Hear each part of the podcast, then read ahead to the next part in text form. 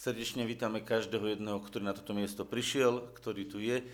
Či je tu častejšie alebo menej často, je to jedno, pretože v tele Kristovom sú není obmedzenia, či je to tu v Žiline, alebo je to niekde inde, online prepojené. Každý deň srdečne vítaný, či už na tohto offline mieste, alebo online, alebo v zázname, alebo kdekoľvek sa dostane k tomuto slovu, ktoré budeme dneska rozprávať. Každý jeden je požehnaný a nech je naplnený dobrom a radosťou. A moja otázka je, a vždycky začínam otázkami, a vy ste už na to zvyknutí a ja to tak rád robím, že kto z nás chce mať ten svoj e, život tak naplnený dobrotou, že bude prebývať v ňom neobmedzené množstvo dobra a pozor, bude ho schopný a ochotný rozdávať. Zvihnite ruku. Dobre, všetci zvihli ruku. Viete, poviete takú ponuku, ktorá sa neodmieta. Predstavte si, že tá ponuka, budeme o nej čítať, je platná a aj tak ľudia odmietajú. Vidíte, aké je to zvláštne? Takže ono, keď som takúto ponuku dal, tak by ste mali povedať, že to sa nedá odmietnúť. A predsa ju ľudia odmietajú. A teraz dávam e, druhú ponuku k tomu, že kto je ochotný e, a kto sa na tom chce podielať, že to naozaj nielen bude vedieť, ale že to bude aj realizovať každodenne krok za krokom. Vyhnite ruku. Výborne, takže sme zhodnutí. E, možno niekto povie, že také otázky dávaš. No predstavte si, že také otázky e, dáva Boh človeku, pretože keď Boh poslal svojho syna na svet, tak on prišiel, aby každý druh choroby, každý druh hriechu, každý druh poviazanosti, to všetko zobral, vsiakol do seba a zničil to. A každý druh dobra, všetko, čo u Boha je, akýkoľvek druh dobra. Kto z vás verí, že Ježišovi je nakompletne zjavená dobrota Božia? Dajte ruku hore. Vidíte, sme zhodli. A teraz si predstavte, že táto kompletná dobrota je tam vložená nie preto, aby v ňom ostala zakonzervovaná, ale on sa prišiel vlastne vložiť cez svojho ducha do každého jedného srdca. On sa prišiel vložiť do každého jedného srdca, ktoré mu to dovolí. A keď sa pozrieme, vidíte to, vidíme to mnohokrát uh, zrealizované? Niektorí kývajú hlavou, že nie. A to je presne to. A kde je teda tá vec? V čom je to vlastne zakopané? Že my to vlastne e, v našom živote nevidíme tak manifestované, ako by sme mohli. Pretože aj v tomto zhromaždení, aj e, s tými ľuďmi, ktorými sa stretávam, sa to kročík po kročiku viac a viac manifestuje. Ale v čom je to skryté, že človek vlastne to nemôže tak prežívať. O tom budeme dneska hovoriť chvíľočku a chceme, by sme si otvorili list Židom, 13. kapitolu, to je taký záver toho, mm, toho pozbudenia, ktoré písal Židom Apoštol Pavol. A budem čítať od 5. verša. Ja to najskôr prečítam a potom budem o tom rozprávať veršik po veršiku, dobre?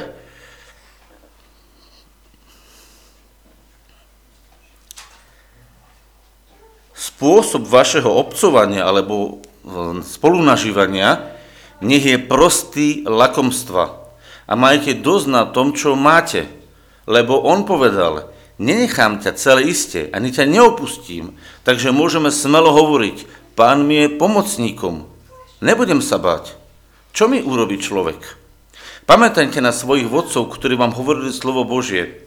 Pozorujúc, aký bol ich východ, to je koniec ich obcovania, nasledujte takú vieru. Ježiš Kristus, ten istý včera i dnes i na veky. No a teraz budeme chvíľočku nad tým premyšľať. Uh, tu je napísané spôsob vášho obcovania, vášho spolunažívania, nech je prostý lakomstvo. Čo je to lakomstvo? Keď to Biblia hovorí veriacim, hovorí to veriacim. To sa netýka uh, bezbožných ľudí. To je napísané s božným, znovuzrodeným, duchom svetým, obnoveným ľuďom. A hovorí, že váš život nech je prostý lakomstvo. Čo je lakomstvo? Skúste povedať niekto, to je ťažká otázka. Verte, že je ťažká, ale ja som rád, že vám dávam ťažké otázky, pretože môžete teraz premyšľať. Sebectvo? No, to je taký názor, áno? Milovanie samého seba viac ako druhých. A milovanie samého seba viac ako druhých. To je vaše uvažovanie. Nehovorím, že je zlé alebo dobre. Každý hovoríte svoj pohľad videnia. Chápete? Ja nie som teraz tu hodnotiteľ, ty si dobre odpovedal, ty si zle, preto sa nebojte hovoriť. To nie je, že ty keď povieš, že ty si zle povedal, tak toto vidíš. Poďte ešte ďalší niekto. Je ťažká otázka na ráno, hej, alebo na deň. Nedám, keď mám. nedám, keď mám. A možno otázka, prečo nedám, keď mám? Som lakomý. Čo to teda znamená, že som lakomý? Hmm. Môžete povedať aj tak. Niekto povedal, že chce pre všetko seba. Ešte skúste niekto. Sme už blízečko. Opak štedrosti a žičlivosti. Štedrosť je žičlivosť. Čo znamená, že niekto štedrý?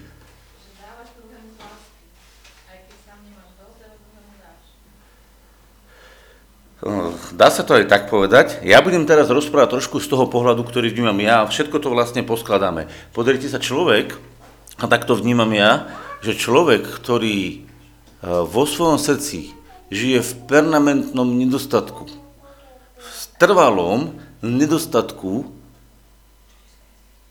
je vlastne človek, ktorý nechce dávať, pretože on vlastne nemá on vlastne nemá, aj keď má. On nemá, lebo jeho videnie je žitie v nedostatku. Lakomý človek vlastne žije v tom, že on nemá. On to musí zachovať pre seba, aby prežil. Pretože má len toľko, aby nevyhnutne prežil. Aj to sa mu zdá, že ešte má menej, ako by mohol mať. Preto, keď aj u seba má, on nevidí to, čo u seba má ako prebytok, ale vidí to, že on vlastne nemá dostatok, tak on si to necháva pre seba, aby si, to, aby si prežil ako taký škrečok, keď si naplní tie ústočka, viete, že má takéto spuknuté to a má tam natlačené. Videl som raz jedného človeka, taký obrázok, mal škrečka, alebo či to bol škrečok, asi škrečok. A on mu vlastne takto tlačil do týchto bočných, mu vypadávali zrniečka tej pšenice a jedno, druhé, tretie. A taká kopa mu ich vypadla a ja hovorím, že kde to tam zmestil, on to mal také natlačené. Viete, prečo ten škrečok si to natlačil? Hovorí sa, že si lakomý ako škrečok, že? A viete, prečo si to natlačil? Pretože on vlastne si musel nabrať potravu, lebo v prírode je nastavený tak, že keď má potravu, naberie si, aby prežil. On si to vlastne natlačil do tých ústočiek, bol ne, ne, ne, nenormálne to bolo, ale on si to natlačil preto, aby mal zásobu na prežitie. Prečo ľudia vlastne nedávajú? Prečo ľudia nedávajú, uh, ja neviem, nejaký prejav dobra. Niekto povie, že financie, môže to byť nejaké oblečenie, môže to byť nejaká modlitba za nemocného.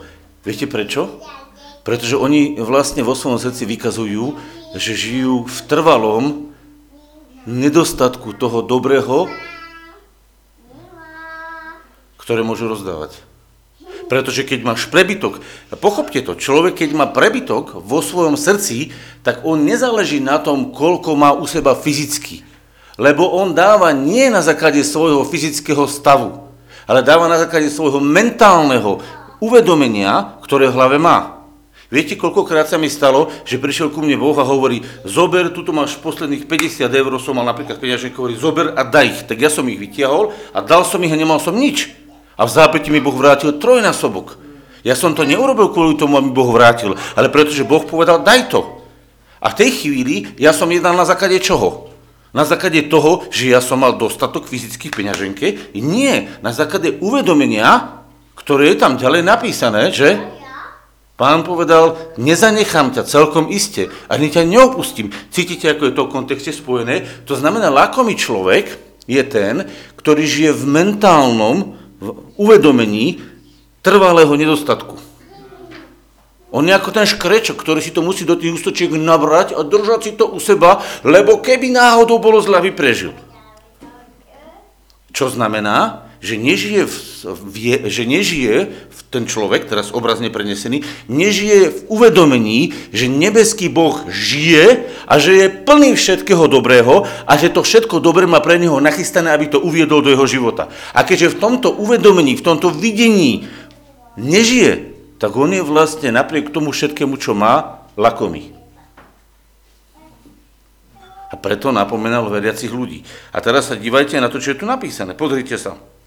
Spôsob vašeho obcovania nech je prostý lakomstva a majte dosť na tom, čo máte. Počkajte, čo to znamená? Ja vám poviem, ako premyšľa obmedzená mysel. Obmedzená mysel premyšľa takto. Najskôr si dáme, alebo opýtam sa vás, čo znamená majte dosť na tom, čo máte? Čo to znamená, majte dosť na tom, čo máte? Mhm, to čo znamená? Mám 50 eur, tak som spokojný, hej? Či to znamená to, alebo povedzte mi, čo to znamená? Čo znamená pre vás, majte dosť na tom, čo máte? Povedzte mi niekto ešte. Môžete aj do chatu napísať, lebo je mnoho ľudí prihlásených online. Skúste. Ťažké otázky, že zasa. Dôverujem Bohu, že sa o mňa postará, či mám peňaženka alebo nemám. Aha, takže počuli ste, že či mám alebo nemám, dôverujem Bohu, že sa o mňa postará. Ja niečo poviem. My máte, do, majme dosť na tom, čo máme, máme v tomto ponímaní, že mám iba takúto malú kôpku a ja sa uskromním a mám dosť na tom, čo mám. To je bežné pochopenie tohto textu. Len to nechceme nahlas povedať. Ale viete, čo ten text hovorí? Majte dosť na tom, čo máte. Viete prečo? Pretože v Ježišovi máme absolútne všetko, máme neobmedzený zdroj všetkého. A ak máš Ježiša, tak máš na ňom maximum, čo môžeš mať. A máš dosť, čo máš. A ak si uvedomuješ, že máš Ježiša vo svojom srdci, že jeho duch tebe prebýva, tak ty máš prebytok.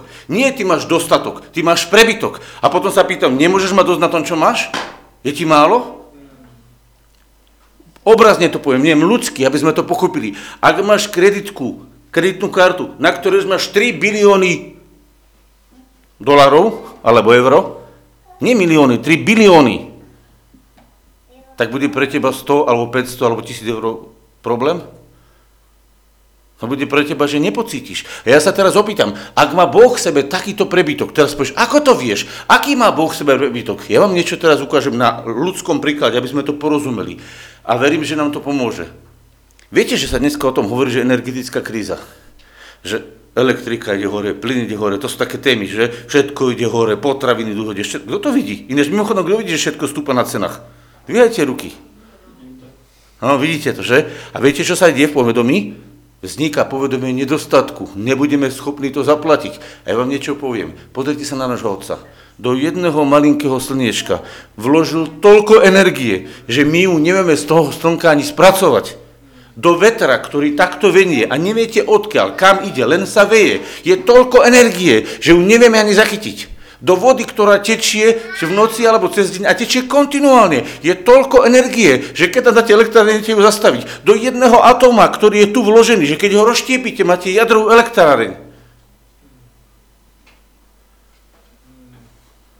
A to ešte nehovoríme o ďalších druhoch energie, ktorá existuje na základe vibrácie, ktorá existuje na základe magnetického pola a ďalšie veci, ktoré veci len objavujú.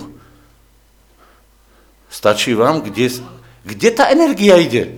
Počúvajte, ona si chodí a nadarmo tam ide. Viete, koľko, viete, koľko energie ide v tej rajčianke, čo ide z hora dole takto a stále tečie? Ona vlastne ide kam? Len tak. Je minúta. A to sme povedali iba o našej Zemi a o našom Slnku. A teraz si predstavte, že celá naša slnečná sústava nech je akákoľvek pre nás veľká, je len maličkým zrniečkom púšti, prachu, toho prachu z púšte. Keď zoberete celý vesmír a zoberete veľkú púšť, napríklad Africkú, a zoberete jedno semiačko z toho veľkého prachu, tej púšte a zoberiete ho a pozrite sa na to jedno semiačko prachu a pozrite sa na ten obrovský prach, čo je na púšti, tak tak je naša slnečná sústava oproti celému vesmíru. Možno, že som povedal aj slabý príklad. Možno tí, ktorí skúmajú hviezdy, by mi povedali, že ešte si slabo povedal. Viete, aké sú tam obrovské slnka, aké sú tam obrovské galaxie a niektoré sú tak ďaleko vzdialené, že my už vidíme len to svetlo k nám prichádzať. Oni už nepočítajú svetlo, oni už nepočítajú svetlo na kilometre, ale svetlo sa v tých galaktických rozmeroch počíta na svetelné roky, lebo jedna sekunda je 300 tisíc kilometrov. Halo? A viete, koľko má jeden svetelný rok? to je rok prepočítaný na sekundy, krát tá, tá suma. A oni to počítajú na stovky, tisíce svetelných rokov. Už vám dochádza ten rozmer? Nedá sa to predstaviť, že? Ale ja to takto ľudský, pre nás ľudský vysvetľujem, možno, že aj nie úplne dokonale a možno keby ma chytil nejaký fyzik, by mi povedal, že ešte, no to si ešte slabo vysvetlil. Ja nie som na úrovni fyzika teraz, ja sa s vami len zdelím o jednu vec. Keď sa na to pozriete, na to nebo, tak uvidíte, koľko je tam obrovských hviezd a koľko je tam energie. A to je len materiálny svet, ktorý Boh vytvoril a zabezpečil ho sám sebe zdrojom energie. A tá energia sa minia na čo? No aby boli svetielka na oblohe. Rozumiete? Aby sme sa dívali na oblohu a obloha bola pekná a na nej žiarili hviezdy. Viete si predstaviť, že bola noc, kde by nebolo jednej hviezdy. To sa dá vidieť, keď je, keď je oblaky a je úplná tma. Tá obloha nie je taká krásna, ako keď sú na nej hviezdy. A Boh stvoril hviezdy len pre radosť. Rozumiete, že On si tie hviezdy stvoril pre radosť? Len preto, aby sa potešil. A koľko do toho vložil energie, koľko do toho vložil zabezpečenie. A viete, ako to vytvoril? Takto. Povedala bolo. Ale keď išiel vykúpiť teba a mňa, tak nestačilo niečo povedať.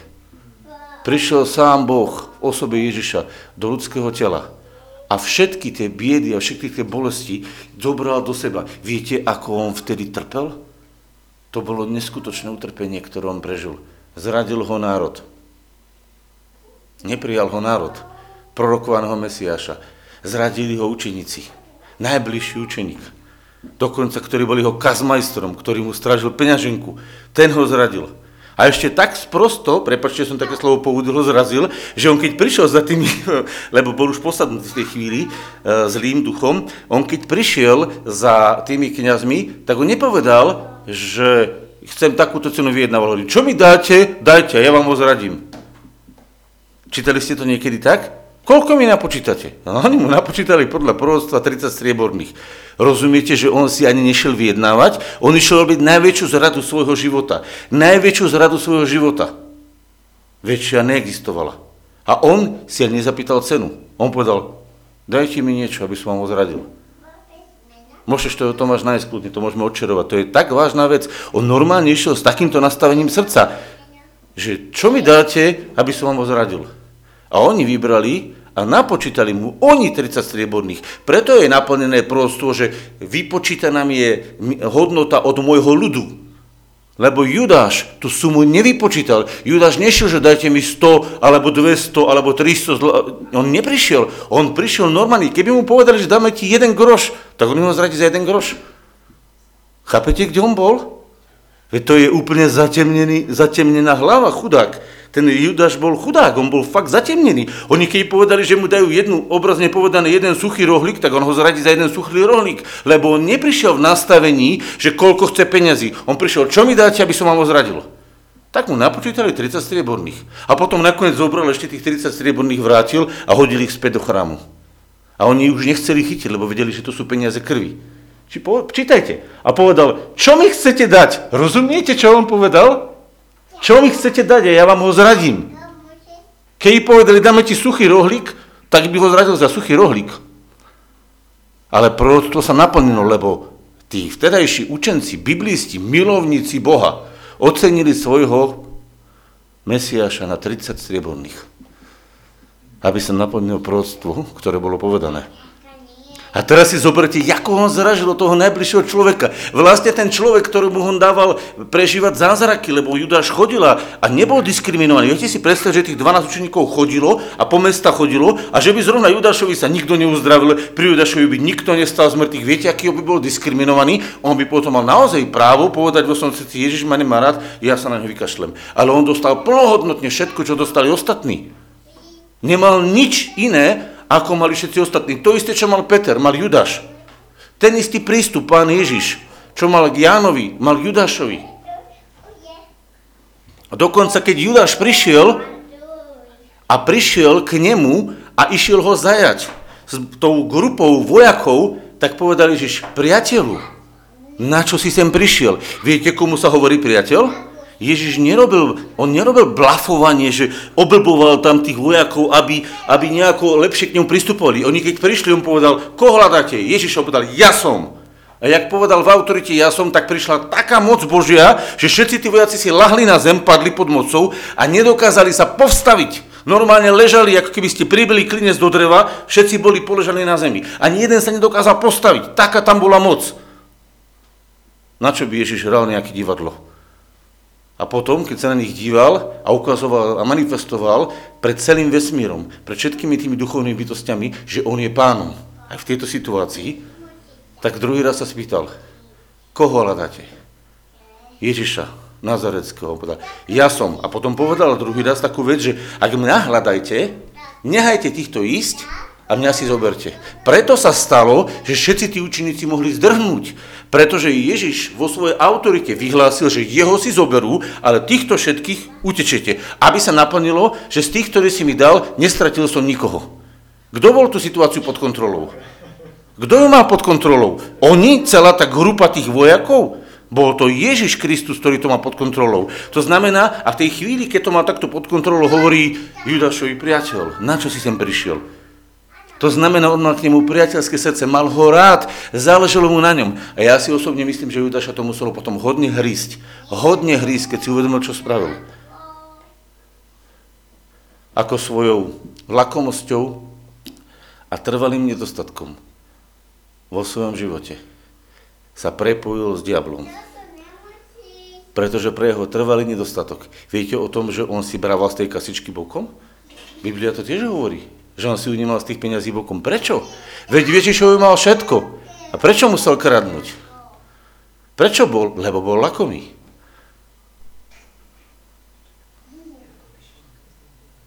Žil v trvalom nedostatku.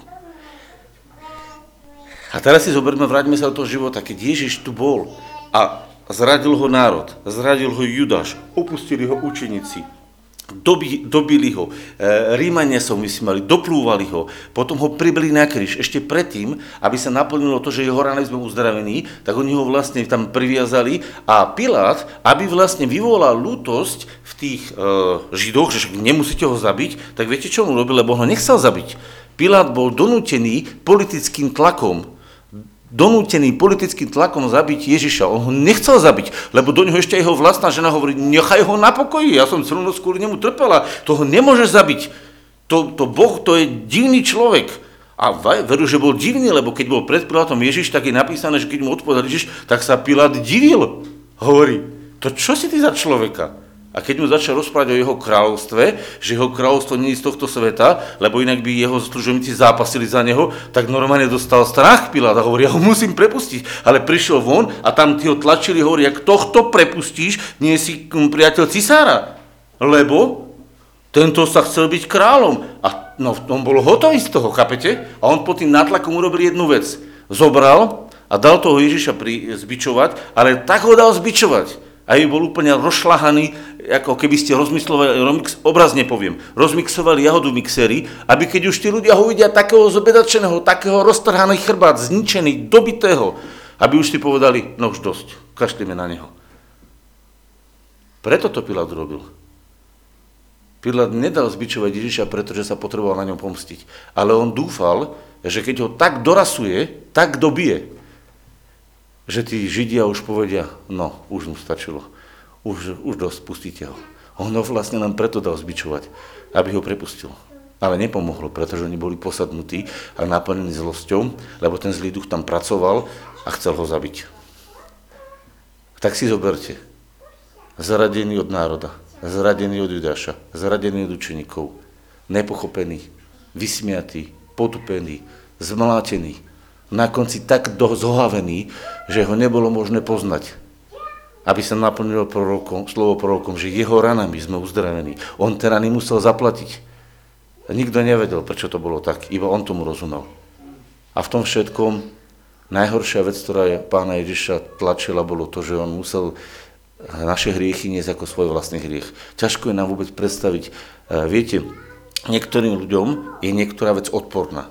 Napríklad niekto nemá, nemá, nemá nejaké jedlo rada, keď mu poviete, že keby ste mu čokoľvek dali, mu povie, to jedlo nebudem jesť. Mne je odporné to jedlo, ja ho nemôžem jesť. Hej, poznáte takých ľudí, že proste niečo im nechutí, im to nebudú jesť. No, aj moja žena sa ohlasila, vidíte. Každý to máme tak v živote. Nie všetci máme všetko radi. Ale sú dokonca ešte horšie veci, pretože niektorí ľudia, keď idú ešte väčšej intimity, do väčšej vnútra, zažili veci, ktoré sa v nich úplne, úplne sa im protivné. A ja chcem povedať, že v tej najhlbšej intimite Ježiš bol dokonale svetý. A on ako dokonale svetý dokonale neznášal, dokonale, uvediem ti to slovo, dokonale neznášal zlo. A on ho teraz musel stotožniť so svojím srdcom. Viete, čo to bolo? A do toho, aby nebolo málo, tak sa zatmelo nad ním a nebo sa mu stalo čierne, tmavé, bez jediného znamienka svetla. Preto volá, Bože môj, Bože môj, prečo si ma opustil? Na nič sa nesťažoval. ale bol hotový. A teraz ja sa spýtam, keď toto všetko Ježiš bol ochotný urobiť preto, aby teba a mňa kúpil, takúto cenu bol ochotný platiť. A on má všetko. Tak to už ten účet, alebo tú elektriku, alebo ten mobil, alebo e, to iné nezaplatí. Tomu nevydá, že? Vidíte, aké je to smiešné? Vidíte, aké je to oklamanie človeka, keď on vlastne nevidí, akú obrovskú cenu vlastného života bol Ježiš ochotný zaplatiť za teba a za mňa, aby ťa zabezpečil všetkým, čo on u seba má. A preto je tu napísané, pozrite sa, teraz som to z tohto pohľadu rozobral, aby sme to konečne uvideli do hĺbky. Pozrite sa, spôsob vašeho obcovania nech je prostý lakomstva a majte dosť na tom, čo máte. Lebo on povedal, nenechám ťa celé ísť, ani ťa neopustím. Lebo on ti vlastne hovorí, maj dosť na mne. Nauč sa vo svojom srdci. Príjmi tú mentalitu, to, to, to vnímanie. A to je tvoje pochopenie a tvoje prežívanie, že on je zabezpečením všetkého toho, čo potrebuješ. A aby si to dobre porozumel, tak sa musíš dobre pozrieť na kríž. Lebo na kríži uvidíš, že tam je hlavné zabezpečenie čoho? No všetkého. Lebo akýkoľvek druh nedostatku do ľudského života vošiel, nevošiel sám seba, ale vošiel cez pôsobenie zla. Nedostatku pochopenia v manželstve prichádza cez zlé nastavenie srdca, cez zlé myšlienky, ktoré dáva diabol. Nedostatok v ľudskom tele prichádza cez nesprávny životný štýl, cez nesprávne veci, ktoré do života posiela nepriateľ nedostatok financí na zabezpečenie veci. To je, to je, viete o tom, že Biblia hovorí, že chudoba je prekliatie? Kto ste už rozmýšľali nad tým, že chudoba je prekliatie? Vidíte ruku. V Biblii je napísané, keď sa hovorí o požehnaní a o prekliatí, tak jedno z tých prekliatí, ktoré tam bolo, bola chudoba. Bola choroba, boli vojny, boli manželské nezhody, boli odlučenie detí od rodičov. Čítajte, čo bolo prekliatie. A teraz niekto povie, no prečo to spomínaš? Pretože Ježiš prežil všetky prekliatia, aby ty si mohol prijať všetky požehnania. A celé toto rozprávam, a teraz sa pozrite na to. Spôsob vašeho obcovania nech je prostý, lakomstva a majte dosť, na tom, čo máte. Čo máš?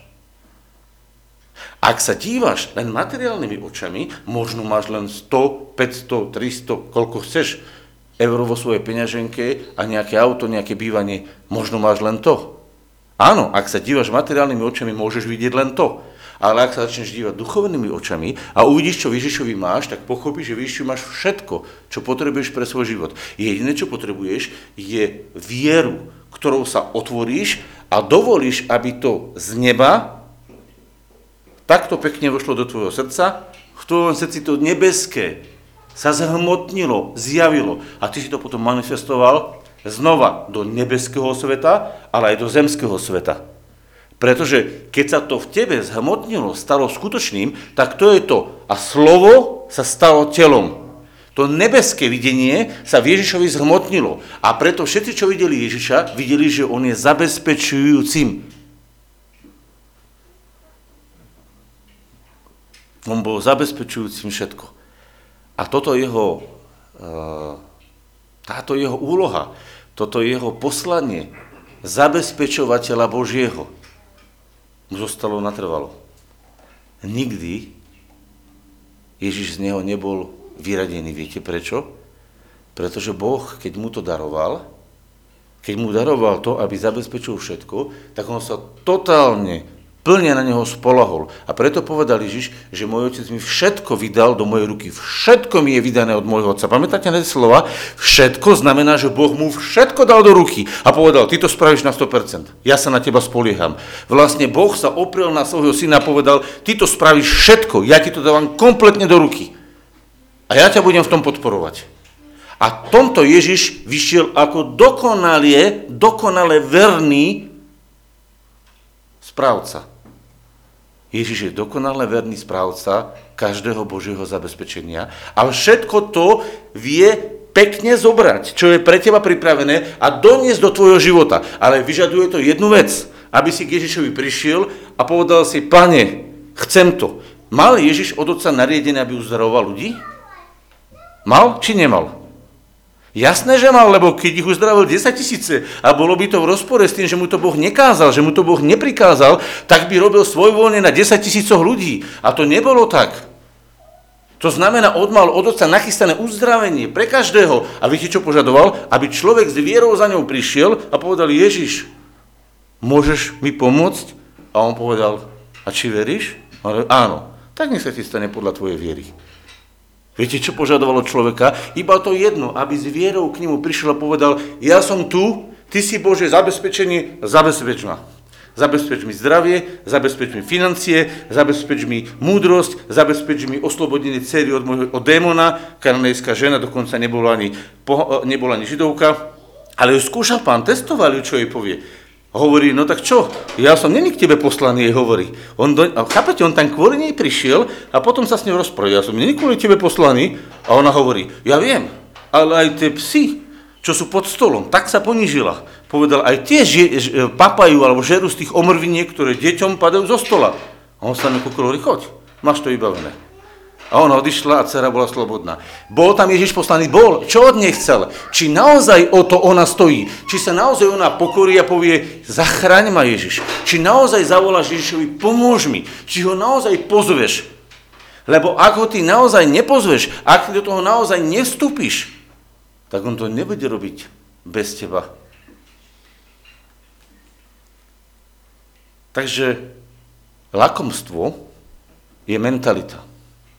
Lakomstvo je nastavenie trvalého nedostatku. A ak je človek lakomý, tak môže mať aj zlatý dom. Aj tak vám nič nedá, pretože on si ten zlatý dom šetrí, náhodou bude inflácia a nebude mať zlato takú hodnotu. Aj keď zlato má inflácie najväčšiu hodnotu. To je čo? Lakomstvo je mentalita. Boh hovorí, ako máš mentalitu? Žiješ v mentalite Božieho zabezpečenia, máš dosť na svojom Ježišovi a v ňom máš dosť na všetkom? Alebo žiješ v nedostatku? Boh sa ťa dneska pýta, žiješ v mentalite prebytku alebo nedostatku? Odpovedz si. A to videnie, ktoré teraz vidíš, rozhoduje o tom, koľko si ochotný dať času, koľko si ochotný dať peňazí, koľko si ochotný dať modlitieb. Viete, kde môže byť mentalita nedostatku? Napríklad máte niekoho chorého proti sebe na, na nejakú chorobu a vy sa za ňo nemodlíte, že je chorý, lebo vy máte mentalitu, že vy to nedokážete, vy to nevádzete, vy to nemôžete. A Boh povedal, všetko môžeš. A tá naša mentalita nedostatku, ktorú nám náboženstvo spravilo v hlave, že to iba pár vyvolených môže robiť a ostatní nie, tak vlastne vytvorila v nás mentalitu nedostatku, že ja nemôžem sa modliť za nemocných. Alebo druhý povie, ja nemôžem eh, niekoho požehnať finančne. Tretí povie, ja nemôžem ísť zaspievať, ja nemôžem ísť. Všimte sa, ale nemôžem, nemôžem, pretože mentalita nedostatku je mentalita lakomca.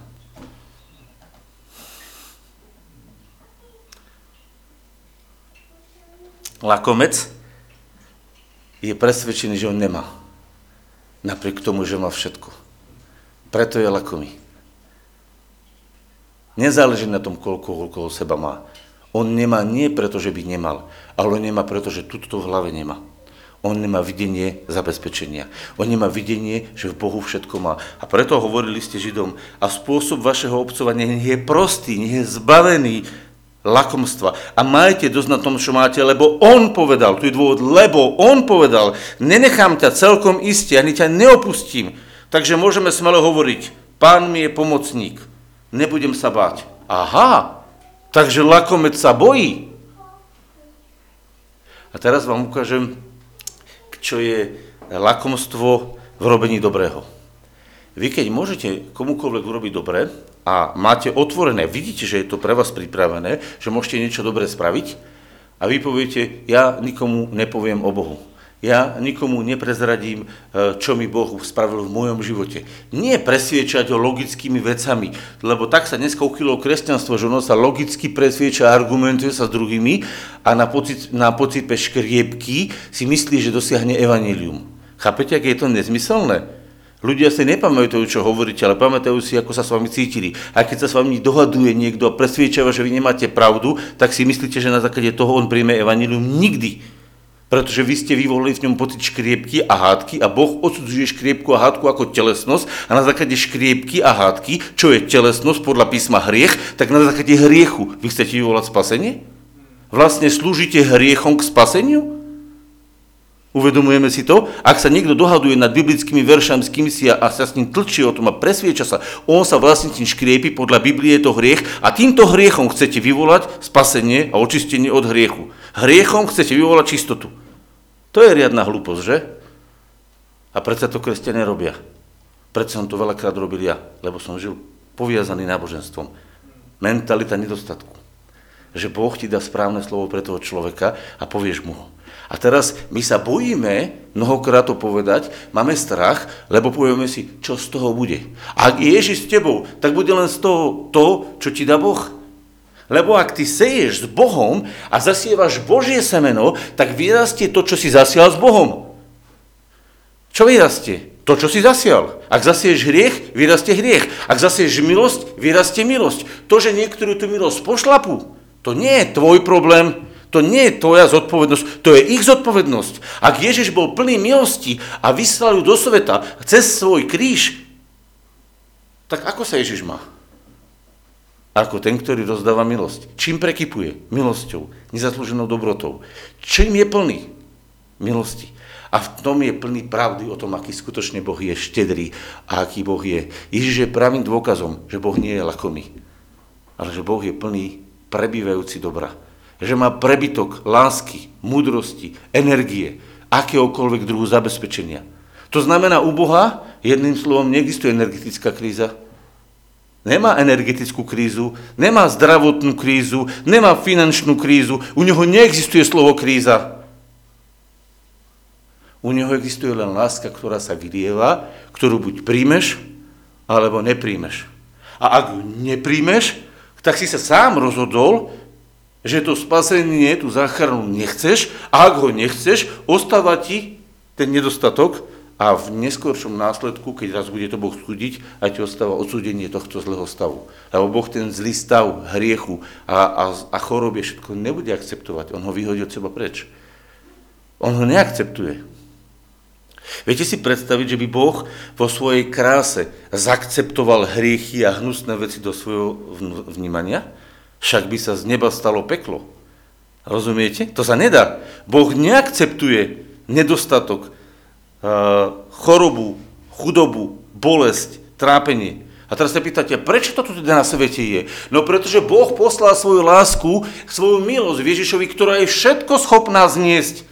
Keď Pavol hovorí, že ho prenasledovali, v druhom liste Korintianov sa tom píše, teraz hovorím takú hĺbšiu vec, a jeho prenasledovali, jemu robili zle, Židia, i bratia kresťania, i všelijakí rôzni ľudia mu robili rôzne priekory. Preto hovorí, stroskotal, palicovali ho, kameňovali ho, hladný bol, smedný bol, no prešiel strašnými ťažkosťami.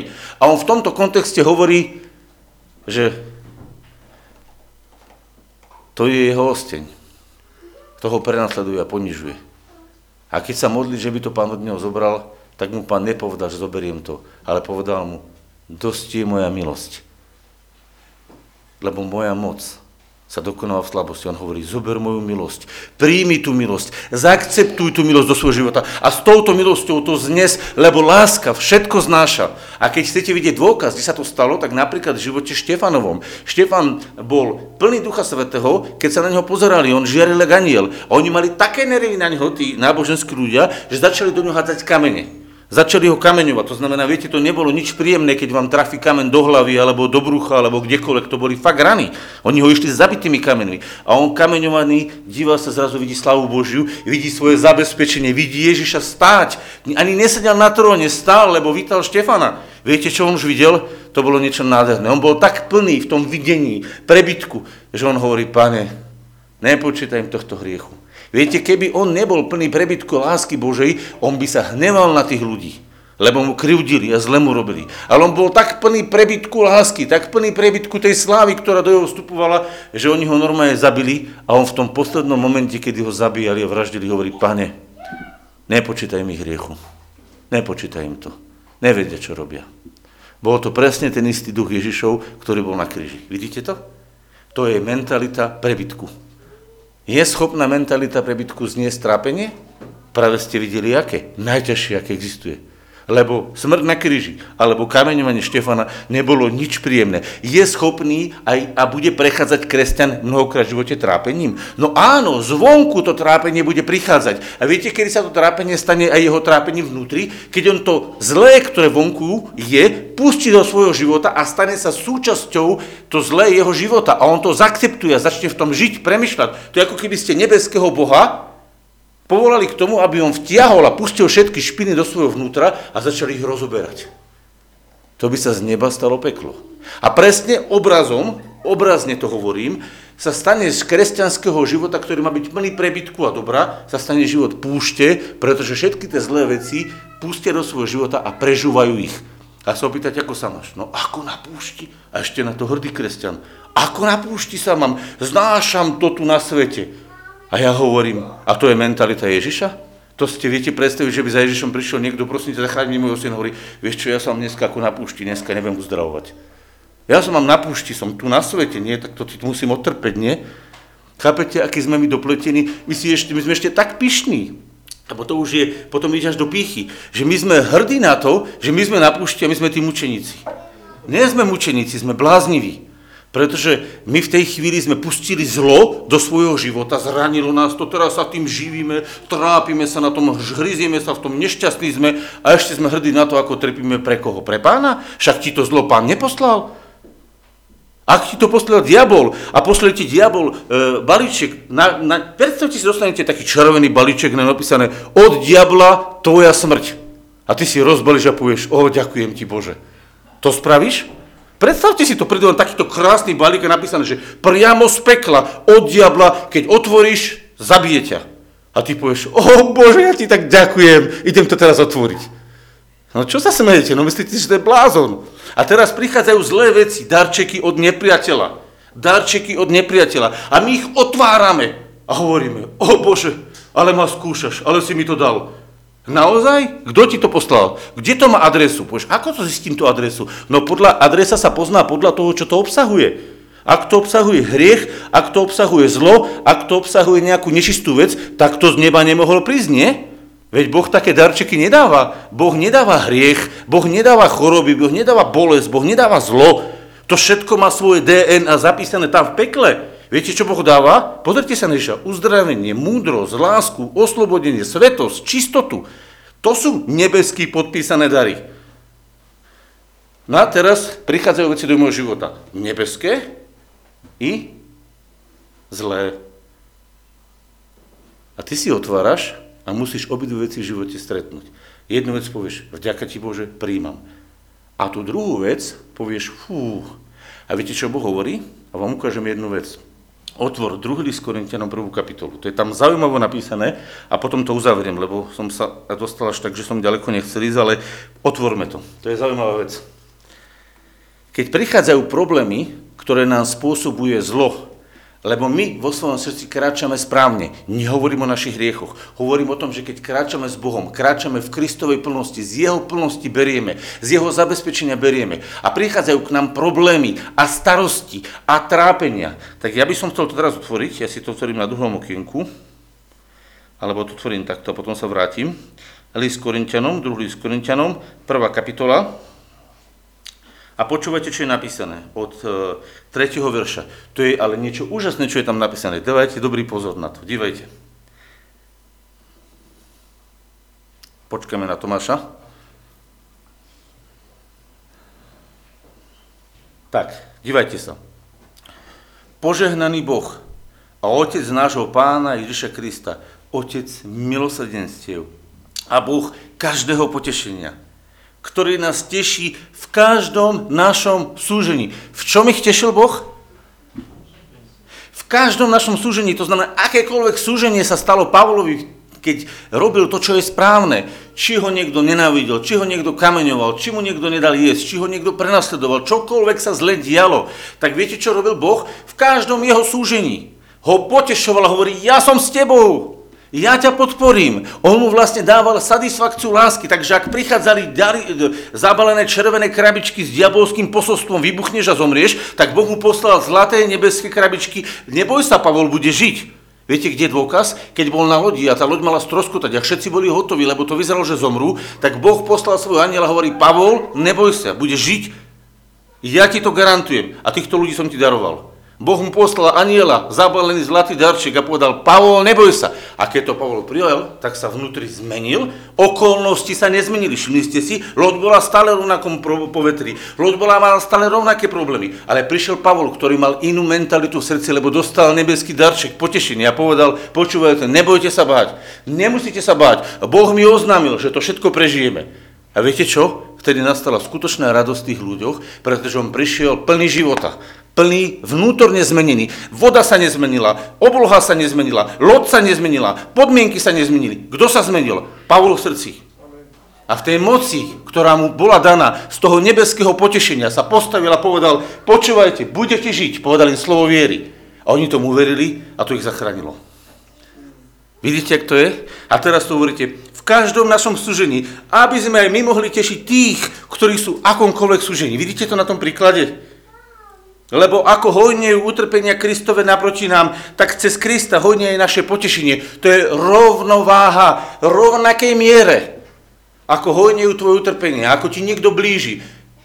A ty stojíš ponorený v Kristovi, tak rovnakej miere Duch Svetý ťa pozbudzuje a potešuje, aby si milosťou, ktorá sa ti dostáva od Otca milosrdenstiev, mohol zniesť absolútne všetko. A nič ťa nemohol povoliť. To je mentalita Božieho požehnania. Oproti tomu je mentalita lakomca, ktorý stále vidí, že nemá dosť, aby to prežil. Možno, že máš nejakú oblasť, kde sa nájdeš v mentalite lakomca. Lebo to slovo bolo napísané veriacím. A možno máš len teraz to uvedomenie, že predsa môj Boh mi povedal, že ma neopustí. A preto sa nemusím báť.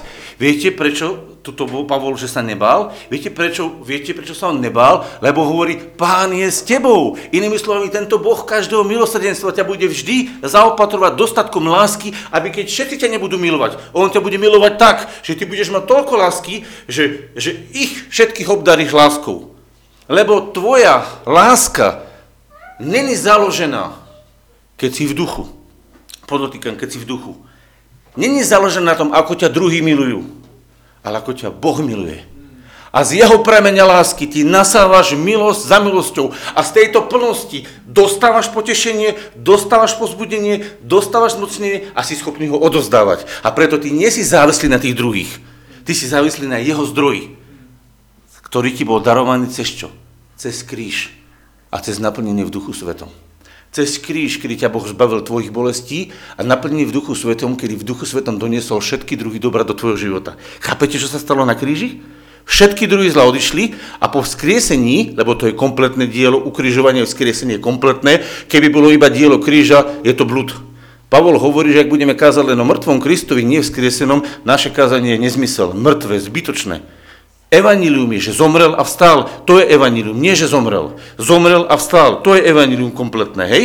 Som to veľmi, ako by som povedal, skomprimoval, akože e, zlúčil do dvoch bodov. Zomrel a vstal. Takže zomrel, aby ma zbavil zla a vstal, aby do môjho života uniesol všetko, všetko, čo Boh nachystal v ňom.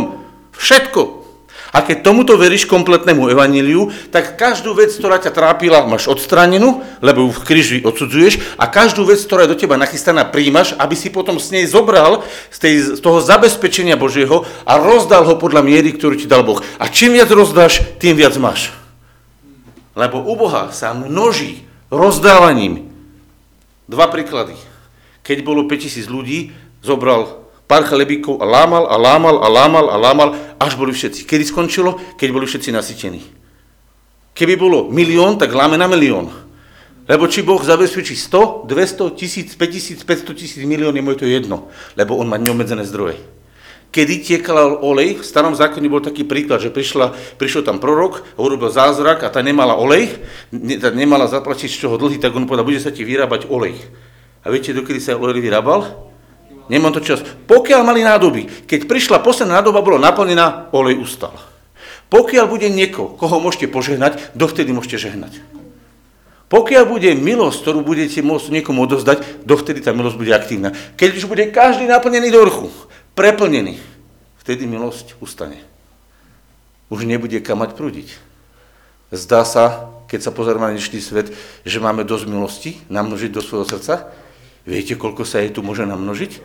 A preto ľudský duch nemá mieru. Preto ľudský duch nemá mieru. Skadiaľ to viem? Viete o tom, že do ľudského ducha môže byť umiestnený aj 3000 bytostí? Akých? No démonických. Pretože keď prišla legia, tak 3000 démonov, či koľko ich tam bolo, neviem presne, koľko ich tam bolo, a boli to tisíce, hej? No, neviem presne, koľko ich bolo, ale je to jedno. Toľko bytostí bolo v tom démonom posadlovom človeku. Kde sa tam tí démoni namestili? Ľudský duch nemá mieru, nemá obmedzenie. On je tak vytvorený, viete prečo? Pretože stvoriteľ nemá obmedzenie a on ho vytvoril na svoj obrach, aby plnosť ducha mohla prúdiť do tvojho života. Koľko milosti môžeš nasať? Neobmedzené množstvo. Koľko milosti môžeš roznožiť? Neobmedzené množstvo. Ešte sa ti zdá dôvod, že by si mal byť lakomý a nedať niekomu?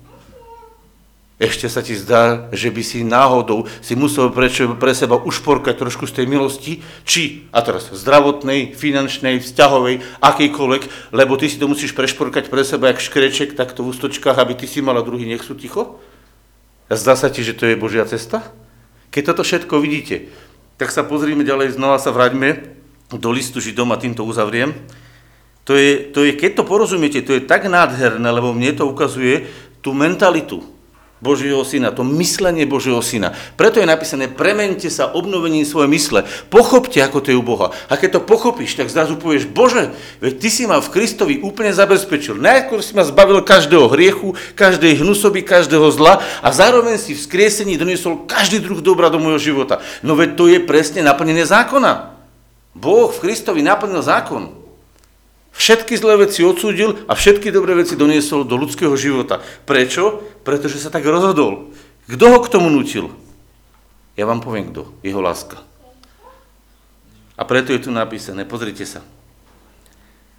Spôsob vašeho obcovania nech je prostý lakomstvo. Majte dosť na tom, čo máte, lebo on povedal, Prečo to máš urobiť? Lebo on povedal, nenechám ťa celkom iste, ani ťa neopustím. To vtedy, keď budú prichádzať tie červené darčeky, zabalené od diabla, poď, otvor si a zomreš. Vtedy, keď ti takéto myšlienky budú prichádzať, vtedy, keď ti tieto okolnosti budú prichádzať, tie darčeky z toho spekla a budú do tvojho života prichádzať, vtedy, keď ti ich niekto donesie a ešte ti ich aj otvorí, aby si ich poriadne uvidel, v tej chvíli musí v tvojom srdci znieť. Pán hovorí, je so mnou, on ma neopustí a on to prekoná. Pretože není vec, ktorú by Ježiš nedokázal prekonať. Není choroba, ktorú by nedokázal uzdraviť. Není hlad, ktorý by nedokázal nasýtiť. Není hlúposť, ktorú by nedokázal preklenúť svojou múdrosťou. Není smútok, ktorý by nedokázal preklenúť svojim pokojom a radosťou. Neexistuje taká vec na svete, ktorú keď ti pošle zlo, Boh nedokáže znulovať a prebiť svojou dobrotou. A preto pán hovorí, a to, čo hovorí, aj nás učí. Dobrom premôžte zlo. Lebo on dobrom premohol zlo. Kde je dôkaz? Na kríži. Čo mi teda urobí človek? Len to, čo mu Boh dovolí. A keď to Boh dovolí, to neznamená, že to Boh želal. Ak to Boh dovolí, Opakujem, neznamená, že to si Boh želal. Ak to Boh dovolí, tak len preto, aby keď to súženie na tebe príde, tak v takej miere, aké na teba príde to súženie, tak v takej miere, ak tomu ty rozumieš, sa môžeš otvoriť pre prúd života a on ťa tou rovnováhou premení, tak poviem, preplní a stane sa to, ako keď otváraš plechovku Coca-Cola, že pss, otvoríš uzaver a strčí von a strieka. Alebo šampanské, keď sa vyhráva, preteky, nahrkáte, otvoríte a šampanské strieka. Viete si predstaviť, že by ste do toho šampanského, ktoré ten víťaz na tom pohári, otvorí ten štúpel, vystrelil a teraz on to tam strieka, že by ste vy mohli do tej flaše niečo vložiť? Nič tam nevložíte, lebo ona je pretlakovaná. A ak ťa Boh natlakuje svojou láskou, svojou milosťou a do teba zatlačia, tak z teba bude sa vylievať milosť. Ale ak ty si vnútorne zavretý na mentalitu zabezpečenia Božieho, ty si vnútorne zavretý a žiješ v permanentnom nedostatku, videli ste niekedy vo vaku urobenú? Otvoríte vakuum, že všetko stiahne do seba, čo tam je. Všetko. Ak niektorí kresťania sú ako plechovka, ktorí majú vakuum milosti, a vy do nich rypnete a pichnete nožikom do toho, tak nielen, že on cíti ranu, ale on ešte aj všetko to hnusné vcucne do seba a už o tom premýšľa dňom i nocou. Strašné, že? A predsa to kresťania tak robia. A potom, keď už to dlho trpia a hovoria, hu, hu, som na púšti, tak sú ešte aj na to hrdí, že ako si do seba nechali napíchať jedy od diabla a tak vlastne majú napíchané ohnivé šipy, ktoré v nich horia, plamenia ich srdce, bolia ich a ešte sú na to hrdí, ako trpia. A pre koho? Pre pána? To netrpia pre pána. To si naprijímali tie zlé veci. No dobré, niekto povie, ale on nemohol veci pustiť. Áno, sú veci, ktoré sa stanú okolo teba. A nemôžeš ich ovplyvniť. Niekto ťa ukradne. Tak sa stalo, niektorí deti ukradli, od ich preč kresťanom. Niekto im zobrali deti, ukradli im deti. Čo s tým mohli tie deti spraviť? Nič.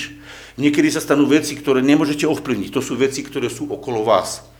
Tie vy nemôžete mnohokrát ovplyvniť, lebo tie veci sa dejú mimo vás. Ale viete, čo môžete ovplyvniť vždy? Čo sa deje vo vás. My nemôžeme ovplyvniť mnohokrát veci, ktoré sa dejú okolo nás a Boh nám predpovedal, že sa nebudú diať vždy dobré veci. Povedal ale jednu vec, že v tvojom vnútri môže byť vždy dosť milosti, aby si s ňou všetko zniesol a prekonal. A to je to, čo ti Boh dáva. Boh ti nezaslubuje to, že niekto nebude mať na teba nervy, že niekto ťa nebude ohovárať, že niekto ťa nebude špiniť, že niekto nebude robiť zle. On ti takéto veci nezaslúbil ale povedal, že ty keď pôjdeš cez vodu, tak sa v nej neutopíš. A keď pôjdeš cez oheň, tak v ňom nezhoríš. Prečo? Pretože v tebe je Boh, pretože ja som s tebou, pretože Izaiáš hovorí, ak pôjdeš cez vodu, neutopíš sa. Ak pôjdeš cez oheň, nezhoríš, lebo ja pán, Boh, všemohúci, som s tebou a ja ťa prevediem. Ja som pán, a preto sa nemusíš báť žiadneho človeka, ani žiadnej okolnosti, ktorá sa okolo teba deje, lebo ja som Boh. Ja držím všetko slovom svojej moci.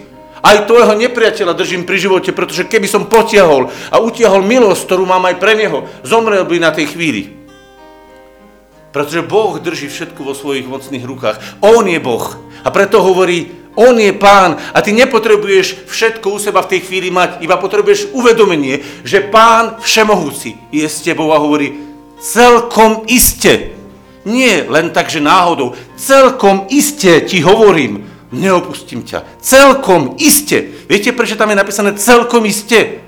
Aby si si do svojho srdca zapýtal, že to je nie na 100%, to je 100% dvakrát počerknutých. Celkom iste. Dvakrát počerknutých. Celkom iste ten neopustím. A preto pamätajte na vodcov viery, ako bol Štefan, Pavol, ktorí sa nebali dať svoj život do rôznych ciest a vždycky prešli ako víťazí. Prečo? Pretože taký bol ich život. A ako odišli? V sláve. Ako hrdinovia a víťazi viery. Pamätajte na ich vieru. Pozrite sa na tých predchodcov viery a pozerajte, ako vyšli a ako z tohto sveta slávne odišli a už teraz sú v sláve a potom sa raz vrátia v tej sláve. A oni hovoria, pamätajte na nich, lebo Ježiš Kristus je ten istý včera, dnes až na veky. Taký, ako bol v živote Petrovom, taký bude aj v tvojom živote. Taký, aký bol v živote Pavlovom, taký bude aj v tvojom živote. A najkrajšie, keď ideme úplne do toho prvého prvého, tak taký, ako bol v živote Ježiša. Taký bude nebeský Boh aj v tvojom živote. Neobmedzený vládca ak to pochopíš a vo svojom srdci príjmeš. Ako? Vierou. Lebo ti to povedal. Ak tomu neuveríš, neuvidíš spasenie. Nie preto, že by nebolo nachystané, ale pretože svojou neverou si zavrel svoje dvere. Viera otvára dvere v tvojom srdci, ale aj v Božom srdci. A nevera zatvára dvere v tvojom srdci a aj v Božom srdci. Viete prečo? Pretože to tvoje srdce je už dávno Božie, lebo si mu ho dal. A tak viera a nevera zatvára viere, alebo otvára viera tvoje srdce. Lebo srdcom sa verí na spravodlivosť Božiu. Na to, aby Boh to zabezpečenie, ktoré ti v Kristovi dal, aj uskutočnil a zrealizoval. A preto vám hovorím, Ježiš Kristus je ten istý, včera aj dnes je na veky. A ak ti to niekto inak hovorí, že on sa už zmenil, že už to nerobí tak, že už tak nepôsobí, že už to tak není, tak to je to cudzie učenie, ktoré ťa točí preč od Boha. To, čo je napísané ten verš za tým. A ja sa chcem teraz modliť za to, aby sme to porozumeli hĺbke srdca a aby sme sa stali vnútri, mentálne, víťazi v Kristovi. Lebo potom sa to víťazstvo prejaví aj v tvojom živote. Lebo ono začína vnútri, v duchu. Všetko začína v duchu. A potom prichádza do materiálneho sveta. Totiž tak bol človek stvorený. Tak sa to stalo v živote Ježišovom. A tak sa to deje aj v našom živote. Najskôr to pochádza z ducha. Lebo v Bohu sa všetko počína. Môžeš zastaviť nahrávanie.